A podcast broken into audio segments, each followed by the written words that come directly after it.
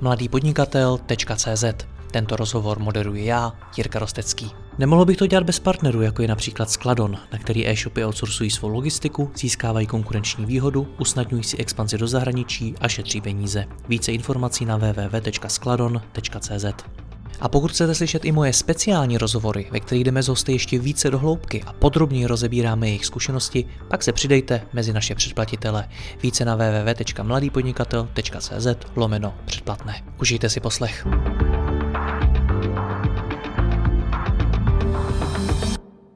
Dobrý den, mnoho firm nyní prochází poklesy tržeb. Proč se to děje a jak na to reagovat si budu povídat s Jiřím Jemelkou ze společnosti JPF. Jiří, já vás vítám, dobrý den. Dobrý den, zdravím. Musím říct, že opravdu už několik posluchačů mi napsalo, že teď neprochází vůbec dobrým obdobím a že jim tržby klesají. Setkáváte se s tím u svých klientů také? Tak já nechci působit jako na mistrovaně, ale asi bych neřekl principiálně, že se s tím teďka setkáváme u klientů nějak v houfném počtu. Jo? A teď řeknu důvod proč, protože tam, kde už spolupracujeme dlouhodobě, tak ta firma má nějaký trend a v tom trendu děláte spoustu věcí, ať už v obchodě nebo v provozu, eh, v personalistice a tak dále. Takže sice dojde případně, když ať už v rámci covidu nebo i v rámci eh, teďka války na Ukrajině, tak dojde k nějakému eh, velice krátkému a intenzivnímu zhoupnutí, ale jsme schopni v rámci toho, jak tu firmu máme nastavenou, tak s tím pracovat a velice rychle to nějakým způsobem vyasimilovat. Jo. To, co samozřejmě já to musím říct, co se stalo v jednom konkrétním případu, že pokud firma má exportně 50% eh, namířeno eh, na Rusko, tak eh, samozřejmě tam k takové situaci dochází a dostává se ta firma do, do výrazné krize. To je velmi specifický případ, nicméně mluvíte o tom trendu. Já to samozřejmě chápu, když znáte historii té firmy, tak víte, jak se to asi bude vyvíjet a vzniknul vám z toho teda nějaký ten trend. Na druhou stranu, jak se vůbec dneska lze spoléhat na tyhle ty trendy, když tady přesně jsme měli pandemii koronaviru, což nebylo úplně čekaný, do toho válka na Ukrajině, do toho inflace, zdražování, spousta dalších vlivů. Lze se vůbec spoléhat na ty trendy? No, já si teďka spíš myslel o trendu ve smyslu finančního zdraví té společnosti nebo nějaké stability. Samozřejmě, co se týče celospolečenských trendů, tak to úplně vždycky ne, nemůžeme ani odhadnout, ani se na to spoléhat. Na druhou stranu vidíme, ať už za doby eh, covidu, že, že bylo spoustu firm, které na té situaci naopak vydělalo. Jo? A, a zároveň mnozí z nás se obávali, a já se teda principiálně přiznám, že se pořád obávám, že třeba ty důsledky spojené s válkou na Ukrajině, že, že budou velice silné a náročné, ale na druhou stranu mi to přijde, že takové trošku teďka ticho předbouří, protože až na ty, a musíme říct, že samozřejmě velice těžké a nepříjemné situace, jako že třeba x rodin se dostává do, podle nějakého průzkumu snad jedna třetina rodin se dostává do, do opravdu velice těžkých finančních problémů, jedna čtvrtina samoživitelů a tak dále, tak eh, v mnoha firmách zatím, jak kdybychom vnímali, že, že pořád eh, ta poptávka tady existuje a, a ten tok peněz tady taky je. Takže já jsem třeba už této chvíli si myslel, že, že dávno to bude mít mnohem silnější eh, dopady na, na ty firmy, a zdá se, že, že to není zas tak až úplně na úrovni existenciální, aspoň co já mám tu možnost jakoby ty firmy pozorovat. Jo? To neznamená, že nemůžou být obory nebo konkrétní firmy, kde to takhle už není dneska, ale když se na to podíváme třeba i z pohledu toho, kolik firm eh, vzniklo v první čtvrtletí, tak ano, sice to byly řádově desítky eh, méně, méně kusů, ale na druhou stranu pořád to bylo nějakých 7-8 tisíc, což si řeknete, jako je krize, je, je problém a, a 7-8 tisíc hrdinů Eh, zakládá firmy a jde, a jde podnikat. Proč teda ty tržby klesají? Co je tou hlavní příčinou? Tak samozřejmě, tak jak jsem eh, už naznačil, v momentě, kdy, kdy třeba ta firma má na, eh, nasměrovaný export do, do Ruska, do Ukrajiny a tak dále, tak je to, je to z podstaty věcí jasný. Pak, pak může být druhá taková úroveň a to je to, že pokud se něčeho dneska nedostává, tak se nedostává spíše materiálu, nedostává se prostě dostatku toho, z čeho vy vlastně máte vyrábět. Eh, samozřejmě v kombinaci s tou vysokou cenou. Eh, pak může být varianta ta, že vy se snažíte propsat ty ceny, které máte na vstupech, tak je dát na výstupy. Ne každý zákazník vám už zaregistruje nebo zareaguje tak flexibilně a pružně, aby, aby vám tu cenu byl ochoten akceptovat. Takže tady se otvírá celkem zajímavý pole nové hry, která se jmenuje uh, jdeme zčeknout, jestli ty ceny, které máme od toho stávajícího dlouholetého, dlouholetého dodavatele, jestli jsou adekvátní, anebo jestli najdu někoho jiného, kde to můžu stlačit trošku níž, anebo případně aspoň udržet tu cenu, když ten stávající mi to zvyšuje o 15, 20, 30% takže začíná v podstatě nová, řekněme, jakási vlna eh, rešerže dodavatelů a tlaku na cenu a nějakých výběrových řízení a tady těch věcí. No a pak samozřejmě zůstávají ty staré známé příčiny těch problémů, to znamená, eh, když to řeknu hodně obecně, nekompetentní vedení, nebo chybějící drive, energie, protože se hodně setkáváme teďka s tím, že nám x lidí řeklo, hele, eh, ještě i tu poslední krizi, která byla 2.8, tak jsem zvládl nějak, měl jsem energii, chuť. A tak, jak už to někdy bývá, tak lidi řeknou, no ale podnikám 10, 15, 20 roků, už mi to fakt zmáhá, už mi to unavuje.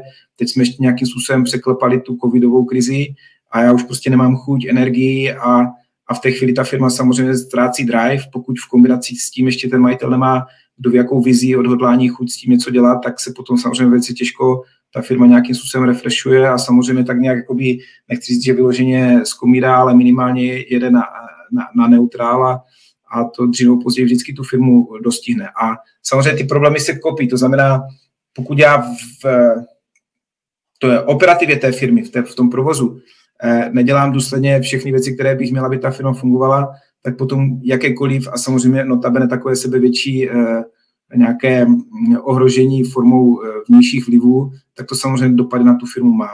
Hmm. Je zajímavé, že jste nezmínil to, že lidé šetří. A o tom čtu teď poměrně hodně. Jo, tak to, to samozřejmě asi souvisí s tím, že pokud eh, propíšete ty ceny na, na vstupu i na výstup, tak potom se dostáváte do situace, že, že ty že ty firmy prostě přemýšlejí, ale já musím říct, že my se, eh, my se pohybujeme spíše v segmentu B2B a tam je to ještě trošku jiného než B2C, protože dokážu si představit, že ti koncoví eh, zákazníci už opravdu eh, velice důsledně otáčí každou korunu. Myslím si, že u těch firm to ještě není tak, tak silné, protože vždycky v tom řetězci se snaží ty ceny propisovat dál a dál a to má, bych řekl, trošku odkladný kaskádový efekt. Takže možná už jsme se o tom bavili minule, že je celkem zajímavé, že třeba cena pšenice stála 5000 korun tunu, dneska, dneska stojí 11 tisíc, ale nějaký dramatický 100% nárůst pečiva nemáme, i když samozřejmě nárůst je, ale není rozhodně 100%. A to si myslím, že ale něco, co, a teď nechci malovat černé eh, jako nějaké obrazy, ale to nás podle mě ještě pořád všechno čeká. No tak co s tím teda, když na jedné straně zdražují dodavatelé, na druhé straně zákazníci šetří, tak co s tím já jako majitel nebo šéf firmy mám dělat? Tak kouzelný protek asi nemáme nikdo z nás, takže asi nezbývá, než zapojit selský rozum a e, spíš bych řekl, e, podívat se na to, jak se dá maximálně zeštihlít a ozdravit to zdravé jádro té firmy. A to si myslím, že je mnoho lidí, kteří toto nedokážou. Já teďka jsem zaregistroval nedávno, že jo, Foodshop, radikálně rostl, ale z toho, co se potom stalo, eh, tak to, to, to dospělo do takové fáze, že opravdu eh, tu firmu museli jaksi osekat, museli zracionalizovat, museli uzavřít nějaké obchody, museli propustit 80 lidí. To jsou všechno velice nepříjemné a nepopulární kroky, které bohu díky třeba v tomto případě Foodshop zvládl, ale pak je spoustu jiných podnikatelů, kteří to nezvládnou. A ta akceschopnost a ta ochota rychle přistoupit k nějakým nepopulárním krokům, tak eh, toto je něco, co si myslím, že malým středním podnikatelům pořád ještě i dneska chybí. Takže to bych řekl je takový první krok. To, to je podívat se na to, jak, jak, jak nám to dává smysl v tom jádru v číslech a kde je teda problém, proč ve finále máme náklady na stejné úrovni jako tržby. Jinými slovy, jsme v ideálním případě na nule, v horším případě samozřejmě ve ztrátě a eh, mnoho firm se to naučilo řešit tak, že si vezmou prostě kontokore nebo to nějak překlenou nějakým překlenovacím úvěrem, ale to vám ještě ne, nezaručuje, že, že do budoucna bude něco jinak. Jo. A to, co má být něco jinak, tak to kromě tady toho zracionalizování je krok číslo dvě a to opakuju všude, kudy chodím a ten základ podle mě já vidím v obchodě a v marketingu. V obchodě a v marketingu. Pokud člověk eh, opravdu věnuje hodně energie a konkrétních eh, kroků a činností a sérií stov, stovek a tisíců opatření, co všechno může dělat na úrovni obchodu, marketingu, tak se to samozřejmě potom začne v dobrém slova smyslu promítat eh, do tržeb a v té chvíli už se ta firma zase dostává do nějakého driveu a může, může přemýšlet, jak, tu, jak, tu, jak ten biznis rozvíjet. Z mých zkušeností spousta podnikatelů, když potřebuje ve firmě ušetřit, tak seká právě třeba v tom marketingu. Hmm. Z toho, co vy říkáte, tak to není rozumné rozhodnutí. No z mé zkušenosti taky, takže já to musím potvrdit, že opravdu je to tak, eh, otázka, kde to, kde to pramení. Jestli to je o tom, že jsme opravdu národ spíše, teď jako se nikoho nechci dotknout, ale obecně výrobáků, že, že jsme spíš ty šikovné české ručičky. Řekla no. mi to řada hostů v rozhovorech, že Češi umí skvěle vyrábět, ale mají problém prodávat. No, je to přesně tak, takže možná to bude ten důvod. E, možná tam bude i pořád ta, a teď já se na to nechci jak vy, vy, vymlouvat, jo, ale pořád tam možná může být i ta historie těch 50 let nebo kolika toho komunismu, kde, kde prostě to bylo o tom, že to bylo e, státem řízená ekonomika a tam jste měl svým způsobem do jakési míry odbyt jistý a hlavně důležité bylo soustředit se na tu práci. Že?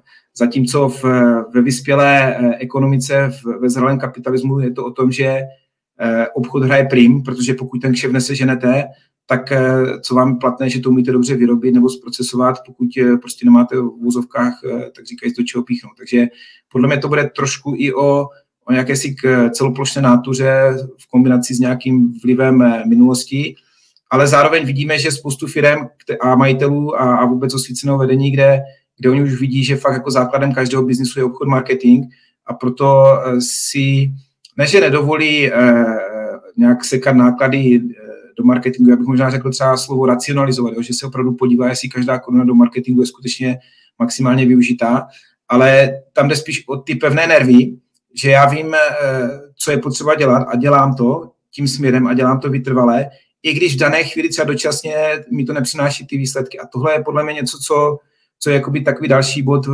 v, tom, v té business sféře, že ne každý má tu pokorovou tvář toho pokorového hráče, že dokáže i v těžkých chvílích, eh, tak říkajíc, dávat ty sázky na to, co skutečně funguje. I když v dané chvíli to prostě udělá nějaký třeba propad nebo nějakým způsobem se to zastagnuje, ten, ten vývoj té firmy, ale, ale dál prostě jít tím směrem a uh, pevně věřit, že, že to přinese ten užitek. Jak vůbec z vaší zkušenosti teda Češi vnímají marketing? Co to pro ně je? Tak to nabízí z toho, co jsme se bavili. To znamená, jako je to jakýsi eh, náklad, který je tam jako zbytný a je tam, kde si, jako, že když, když je nám dobře, tak něco pustíme někde, někde do, do světa, aby, aby jsme teda o sobě dali vědět a e, slyšel jsem i takové názory jako fakt radikální, že majitel říká, do, do marketingu nedám nikdy ani korunu. Nikdy ani korunu. Úplně se pomalu z toho zaklínal, že, že pro nedá ani korunu. Eh, ta firma, když jsem teda se s odstupem času na ní díval, tak ona postupně kulminula, proč i rostla, takže měla nějakých eh, postupně 50 milionů obrat, dneska je na nějaký úrovni třeba 20 milionů. Jo. Myslím si, že firmy, které, které do marketingu ty peníze dávají a dávají samozřejmě rozumně, takže sledují ten efekt a ten, eh, ten poměr cena výkon a přínos, tak, tak nemají problém dlouhodobě s tím, že být třeba po 5%, ale zdravě každoročně rostou. To, co si myslím, že přesně vyjadřuje eh, postoj Čechů k marketingu, je jednoduchá statistika, kdy jsem se nedávno díval eh, na jeden průzkum. Eh, na západě je známé v podnikání, že se vydává 7 až 8 z celoročních tržeb na, na marketing. Samozřejmě, jak který obor. Jsou, jsou obory, kde to je třeba obecně méně 2, 2% 5%, a, ale, ale je tam nějaké průměrné číslo malé střední firmy 7-8%. A když jste se podíval na, na, na Čechy, tak jsme se tam někde na chvostu drželi u nějakého 1,5-2%, takže já myslím, že ukázaná platí, takže tady krásně vidět, jaký máme přístup jako Češi k marketingu. To znamená, eh, je to takové nezbytné zlo, jsou to kolegové, kteří eh, prožírají peníze v úzovkách, teď to není můj názor, to je, to, to je to, co často já vnímám z těch firm a přitom je to naopak, úplně naopak. To znamená, vy něco vyrobíte, ale pokud tomu světu nedáte e, znát, že tady jste a takovým efektivním způsobem, aby to samozřejmě přinášelo e, další zakázky a další tržby, tak e, ta firma opravdu je odsouzená v lepším případě na, na velice pozvolný a pomaličký růst, v horším případě na, na nějakou stagnaci až, až postupný pokles. Jo? Protože sice je pěkný, že člověk řekne jako vyrobím, nebo je si vědom toho, že vyrobí perfektní produkt nebo dodá perfektní službu a říká takový to okřídlený, však eh, perfektní produkt, eh, dobrá služba, to se prodává samo, ti zákazníci se o to, eh, se o to podělí a řeknou si o tom, ale, ale zkušenost je taková, že málo kdo vám řekne o dobré zkušenosti. Samozřejmě na ty extrémní nějaké výjimky ano, ale málo kdo. Samozřejmě si můžete být jistý tím, že o čem všichni budou mluvit, že když náhodou jednou, jednou ze sta se vám něco nepovede, tak to prostě budou všichni vědět v celém okolí. ale, ale jinak ten marketing nefunguje tak, že eh, když uděláte velice pasivním způsobem, takže to přináší nějaký efekt. Jo. Hmm. Už jsme se zase myslím o tom bavili, že i ten Elon Musk se hodně byl do prsou, že nepotřebuje marketing, ale myslím, že málo kdy tak excelentní eh, marketer, jako je přímo konkrétně Elon Musk. Takže hmm. asi tak. No. Takže jinými slovy, ani teď na marketingu nešetřit, už vůbec ne v krizi. Jak to řekl jinak, pokud člověk nebyl zvyklý do marketingu investovat, tak teďka se zbláznit a začít do toho dávat 100 tisíce, tak eh, si myslím, že to asi není úplně nejrozumnější to ode zdi ke zdi. Eh, můžu říct třeba na naší vlastní zkušenosti eh, JPFky, kdy, kdy jsme začínali, tak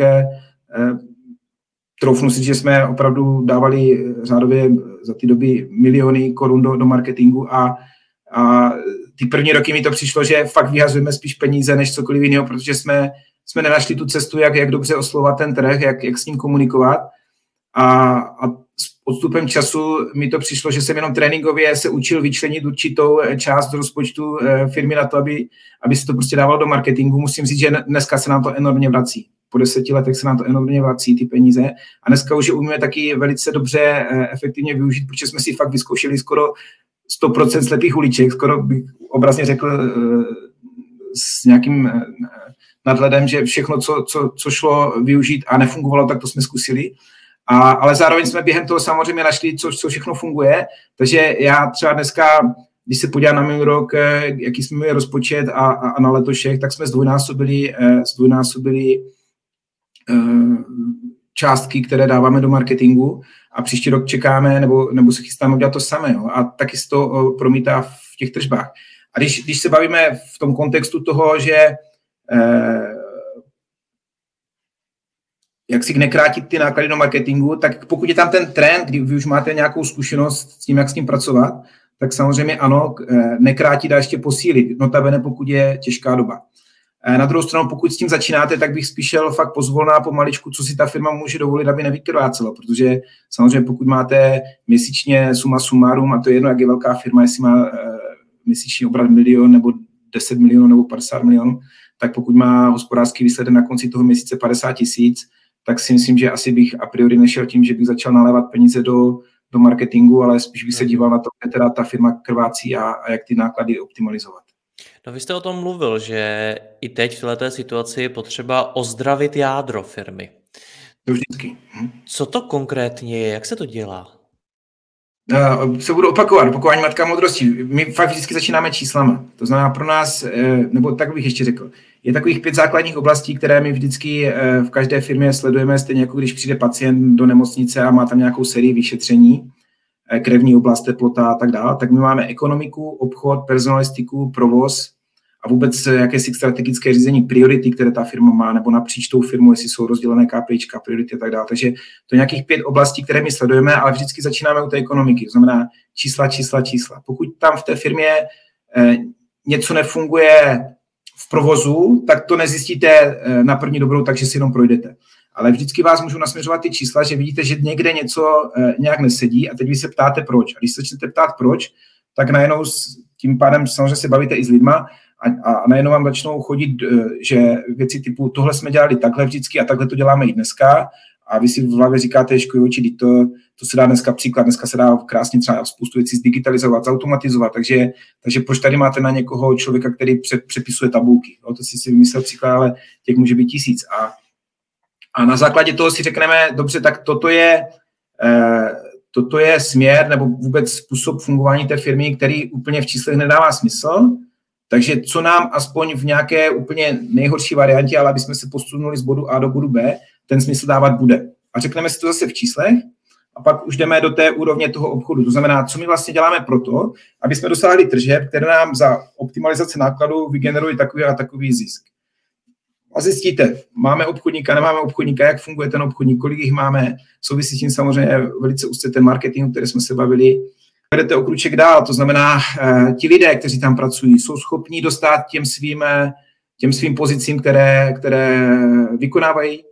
Eh, to není o tom, že bych chtěl křídit lidé, nebo že bych po nich chtěl něco, co, co není v jejich silách, ale je to o tom, že ta firma jako celek nepřežije, pokud ty jednotlivé částečky, ty jednotlivé buňky, které v té firmě, v, v tom organismu jsou, tak nebudou fungovat ne, že ve smyslu, že plus minus nějak ty věci udělám, ale že opravdu pinktlich perfektně dotáhnu svůj díl práce, takže řešíte mnohdy lidi. Že? V lepším případě eh, jenom stačí trošku eh, dotáhnout jakousi, řekněme, důslednost do, do, do 100%.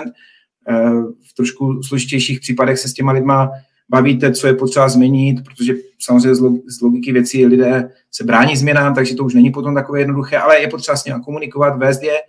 No a úplně v tom nejhorším případě prostě musíte se s někým domluvit, že, že to prostě není asi cesta pro, pro obě strany a jdete hledat někoho jiného zvenku. No, takže tohle, tohle je vlastně ta, ta oblast té personalistiky. V otázce provozu řešíte samozřejmě potom už tu situaci, že máte bod, kdy do firmy něco vstoupí jako objednávka nebo něco takového a teď eh, potřebujete, aby vám to tou firmou proteklo co nejefektivněji, za, za co nej, nejrychlejší čas a za co nejmenší námahy v finále i těch lidí, takže přemýšlíte, jak ty věci nastavit úplně prahobyčeně, organizačně, eh, samozřejmě potom i, i za pomocí různých technologií, ať už těch digitálních ve smyslu online nebo i ve smyslu výrobních, takže e, nějaké stroje, jestli, jestli té firmě nepomůže, i když dá nějakou investici. Jsme měli třeba firmu, kde vyráběli e, e, dveře do, do eh, eh, provozů. Eh, době, kdy jsme tam byli, tak, tak to dělali lidé ručně. Když jsme, když jsme potom koupili investiční nějaký stroj, myslím, že to stálo nějaký 2-3 miliony, tak to okamžitě totálně, ale úplně neskutečným způsobem zefektivnilo ten provoz. Takže toto je konkrétní příklad. Samozřejmě to už potom nejsou věci, které trvají třeba týden, ale myslím si, že když je hodně velký švih a, a drive, tak jako 3-6 měsíců a máte tu věc vyřešenou. No a samozřejmě priority, to je to, co, to, co trápí mnoho firm, že jednak nemají nějaký jasný konečný jeden cíl, z kterého se potom rozpadají eh, strategické cíle a konkrétní cíle pro lidi. A, a potom vám samozřejmě ani ti lidé nefungují koordinovaně, že, že mají jasno v těch svých prioritách a zároveň mají jasno v tom, jak, jak ta jejich práce v tom celku přispívá k tomu celkovému úspěchu úplně, úplně toho hlavního cíle. Takže tohle tak asi v krátkosti. Já když se bavím s posluchači mladého podnikatele, tak řada z nich se teď bojí udělat ve firmě nějakou investici. Třeba jeden mi zrovna nedávno vyprávěl, ale chtěl jsem přijmout velmi seniorního člověka, pro naší firmu je to obrovský výdaj na něj a já teď vlastně nevím, jestli to mám udělat. Nebo právě třeba do nějakého zařízení nebo prostě nějakou jinou investici do té firmy. Tak jak nad tím teď přemýšlet, protože ona v tom hraje podle mě velkou roli i ta psychika toho podnikatele, to jestli si to jako dovolí. Já myslím, že to eh, nehraje velkou roli, to naprosto zásadní role, je to alfa omega. Vždycky, eh, zejména u těch malých středních podnikatelů, podniků, je to všechno právě o té mentalitě nebo o té psychologii toho podnikatele. Takže je to celkem přirozené, že když se firma dostane do krize nebo obecně svět do krize a teď v tom ještě vy fungujete relativně s, s firmou, která prosperuje, tak první, co vás začne napadat, jako je někde nějaký problém a musím se uskromnit nebo musím začít nějakým způsobem na těma věcma přemýšlet, protože jste bombardován ze všech stran každý den, eh, jak je všude krize, jak je prostě všechno špatně, jak rostou ceny o 20% a, a tak dále. A to je naprosto všechno eh, adekvátní, protože vždycky, pokud se z něčeho chcete posunout z bodu A do bodu B, tak vždycky první věc, co musíte udělat, je konfrontovat realitu prostě tvrdě si nalit čistého vína, poznat tu pravdu, pojmenovat to čím precizněji a to není o tom, že, že máte nějaký sklon k sebe mrskačství, to je prostě o tom, že abyste mohl fundovaně udělat nějaké rozhodnutí, tak prostě byť je to sebe bolestivější, tak prostě je potřeba si ty věci eh, v odrážkách napsat tak, jak jsou. Pardon, no, to člověk sám tohleto? Eh, Obecně si myslím, že podnikání nesvládnete nikdy sám. Jo? Myslím si, že eh, je to zase o nějakém vývoji a přístupu a té mentalitě. Můžu vám říct, že Jemelka 15 roku zpátky byl definitivně přesvědčený o tom, že všechno zvládne sám. Jo? Uplynou 15 roku a já vám fakt s čistým srdcem říkám, že mám přesvědčení, že nezvládnu nikdy nic sám. Už vůbec nic.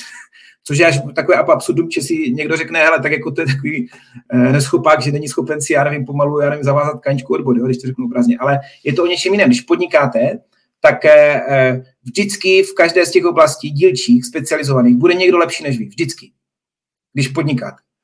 Vy byste měl být nejlepší strateg a nejlepší šachista v té firmě. To si myslím, že je základ, který dokáže ty lidi eh, oslovit, sehnat, eh, spojit je za tu konkrétní vizi, samozřejmě nastavit nějaký prostředí, v kterém to celé funguje, zajistit rámec toho zdravého business modelu, kterém jsme se bavili ať už minule nebo i teďka trošku, znamená, aby to dávalo smysl v číslech.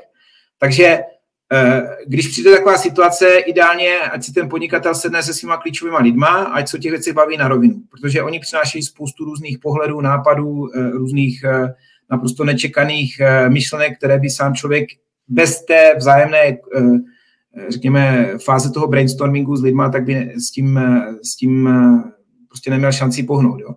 Na druhé straně tím nechci podceňovat schopnosti jednotlivců anebo majitelů konkrétně přijít s nějakými geniálními věcmi nebo opatřeními. Eh, zrovna tak nechci podceňovat ani zrádnost toho, že když se s lidma otevřeně začnete bavit o tom, jak, jak, jak je situace příklad třeba průserová, takže vás ještě někdo začne zrazovat a pomalu vám říká, ať to pošlete do insolvence, protože je to tak a tak a, už splňujete veškeré prvky, které v rámci insolvenčního zákona eh, vám říkají, že to máte zkrátka udělat. Eh, na druhou stranu, když se vrátím do té hlavy toho podnikatele, tak je to opravdu vždycky o tom, co už vlastně Číňani mají v tom znaku toho slova krize. Buď je to ohrožení nebo příležitost. A můžu vám říct, že já jsem odkojený hodně Baťou a jestli mi Baťa něco naučil, takže každá krize je vždycky jenom příležitost. Pozor, jenom, jenom, jenom, jenom příležitost. Nikdy neohrožení. Takže on se vždycky na ty problémy díval tak, že z toho se mám něco poučit, z toho, z toho mě to nějak eh, impulzem vyvede z nějaké mé fáze nějaké pohodlnosti, v které já jsem se už naučil žít, že ty věci fungují.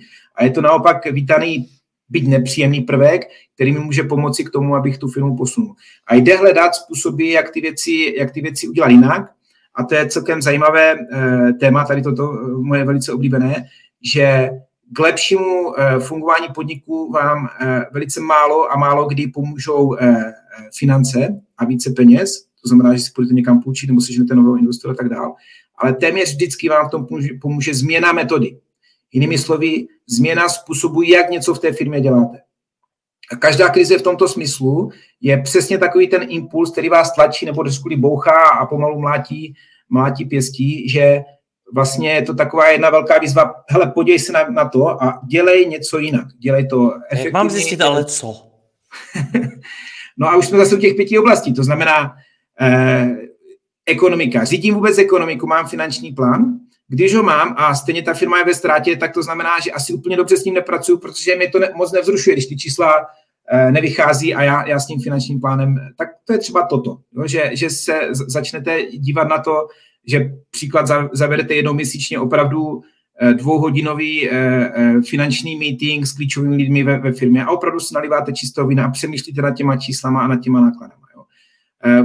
Pak jsme zpátky zase u toho, to, kde je nekonečný prostor pro růst, je, jak dělat obchod, jak dělat marketing. To, to je prostě opravdu věc kreativity, mnohem víc než čehokoliv jiného. Je to otázka eh, toho, jak eh, oslovujete nové, eh, nové zákazníky, jakého člověka tam máte, který to dokáže nebo nedokáže. Mám, mám zkušenost s lidmi, kteří tak jako někdo se vyžívá v tom, že je programátor a celé dny prostě někde buší do klávesnice, tak je spoustu lidí, kteří se vyžívá v tom, že všechno ostatní nesnáší a milují jedinou věc, a to je kontakt s lidma.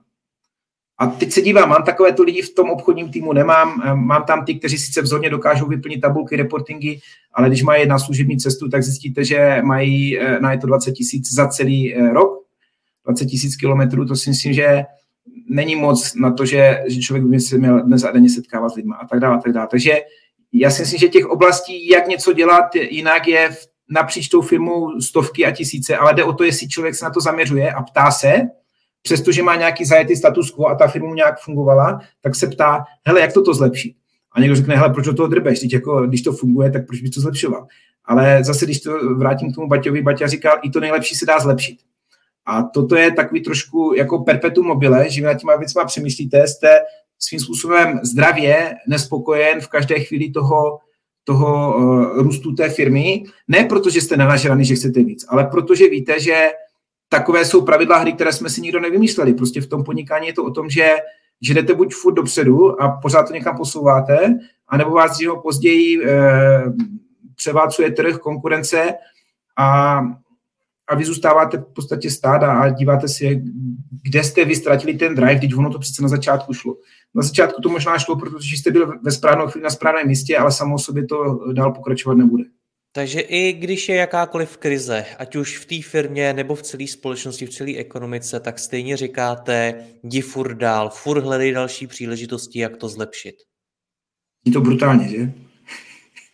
Já si myslím, že to je, že to je eh, jediný způsob, jak opravdu můžete zůstat stát a, a jít dopředu. Jo. Dokonce, co jsem studoval firmy, které byly uh, už, už zralé z hlediska rozvoje a byly to mnoha miliardové firmy, tak ty, které dokázali i tak jít dopředu, tak v sobě našli nějaký mechanismus, kdy stále někdo uvnitř té firmy analyzoval a v úvozovkách rýpal do věcí a řešil, hele, jak se můžeme posunout, jak, jak můžeme udělat toto jinak, jak, jak se připravit na, na nějakou další eh, fázi.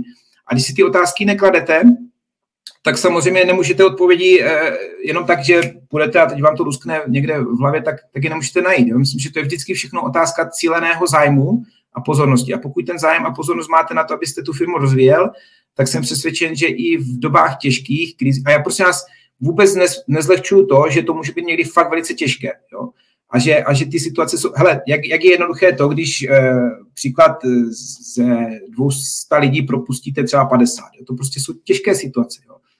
Eh, no ta když to máte někdy třeba na vesnici tu firmu a teď vás zná každý druhý. Jo? Takže a takových opatření je hodně. Jak, jak, jak chcete v klidu přejít to, kdy s někým spolupracujete 15 roků, dodáváte mu, dodával už váš tatínek eh, tomu, tomu zákazníkovi a teď, a teď vy řeknete, nedává nám to eh, ekonomický smysl, tak to prostě půjdeme řešit. Buď nám pomůže ten zákazník a narovnáme ty ceny, anebo se s ním zkrátka rozloučíme. A teď někdo řekne, ne, s Františkem se nemůžeš rozloučit, protože už tvůj taťka s ním dělal před 15 lety. A to jsou všechno potom už takové věci, které souvisí hodně s tou emocí, anebo zase s tou psychikou, s tou mentalitou.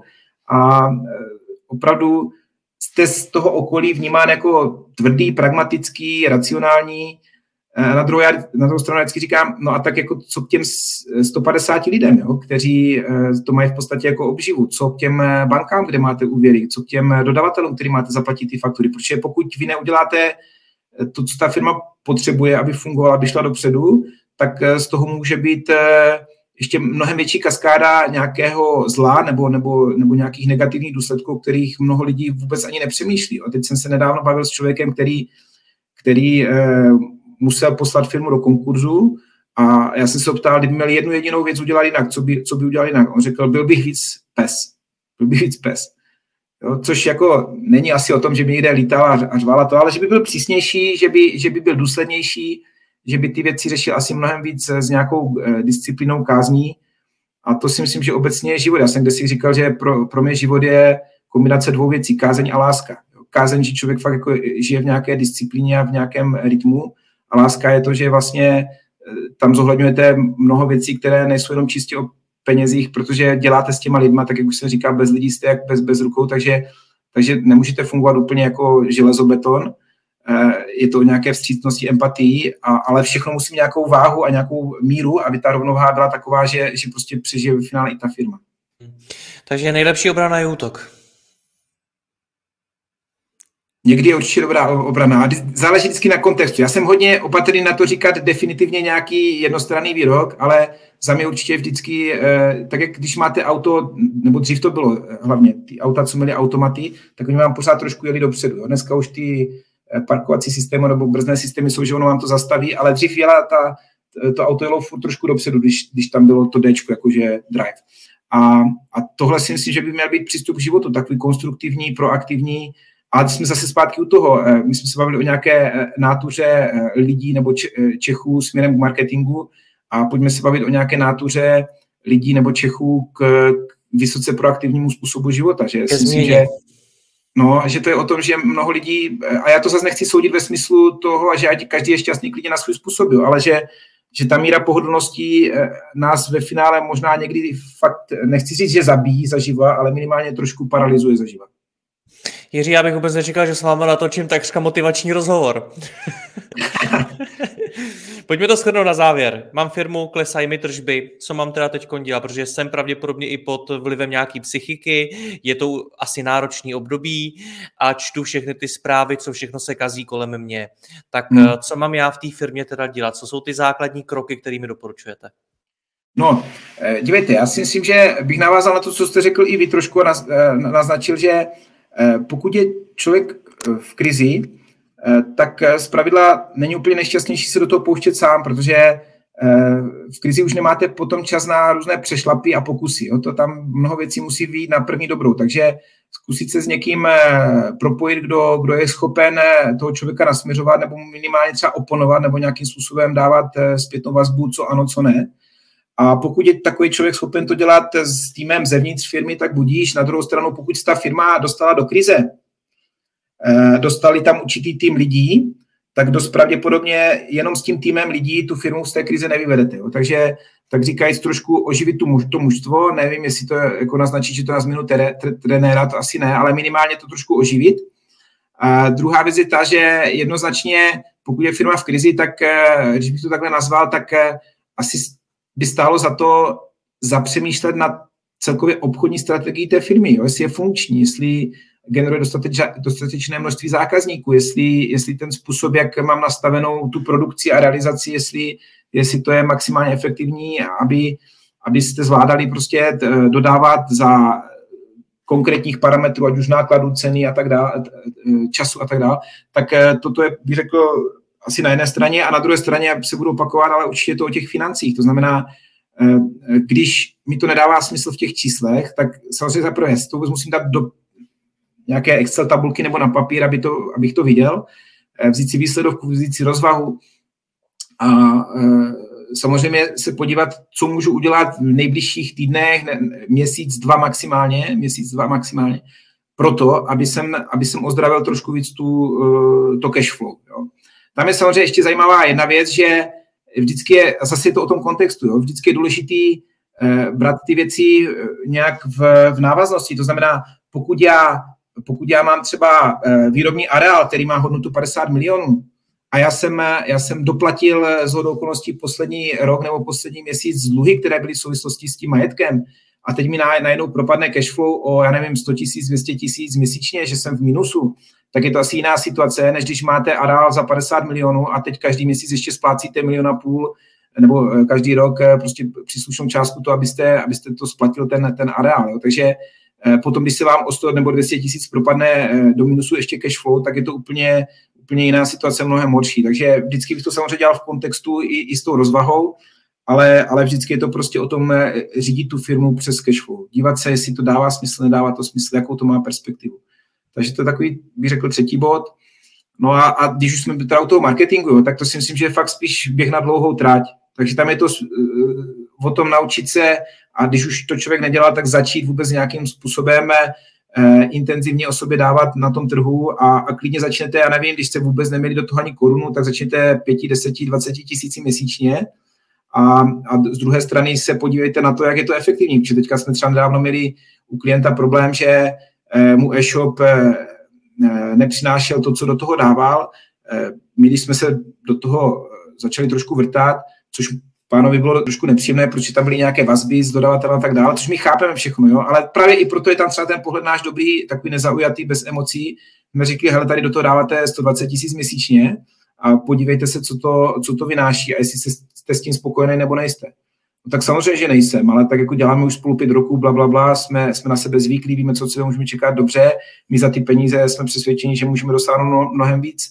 Dneska je tam úplně jiný dodavatel za stejnou cenu i v této těžké době, kdy víceméně ceny rostou a ten e-shop se nám dává do pohybu a je tam nějaký růst, prostě já nevím, 5, 10%, 15%, ale, ale už jsme v nějakém trendu, o kterém já jsem mluvil, že je vždycky strašně důležitý. Tak tohle bych asi tak jakoby zhrnul, co pro to všechno může majitel udělat. Jiří, já vám děkuji za rozhovor, ať se vám daří naslyšenou. Já taky moc děkuji, díky mi se. Děkuji vám za poslech tohoto rozhovoru a zvu vás i mezi naše předplatitele. Tvořím pro ně speciální rozhovory se zkušenými podnikateli, manažery, freelancery a dalšími profíky ze světa biznisu. V tématech jdeme ještě hlouběji a připravujeme pro vás konkrétní praktické zkušenosti z podnikání. Snadno tak objevíte cené zkratky a informace, které vám pomohou ve vašem biznesu.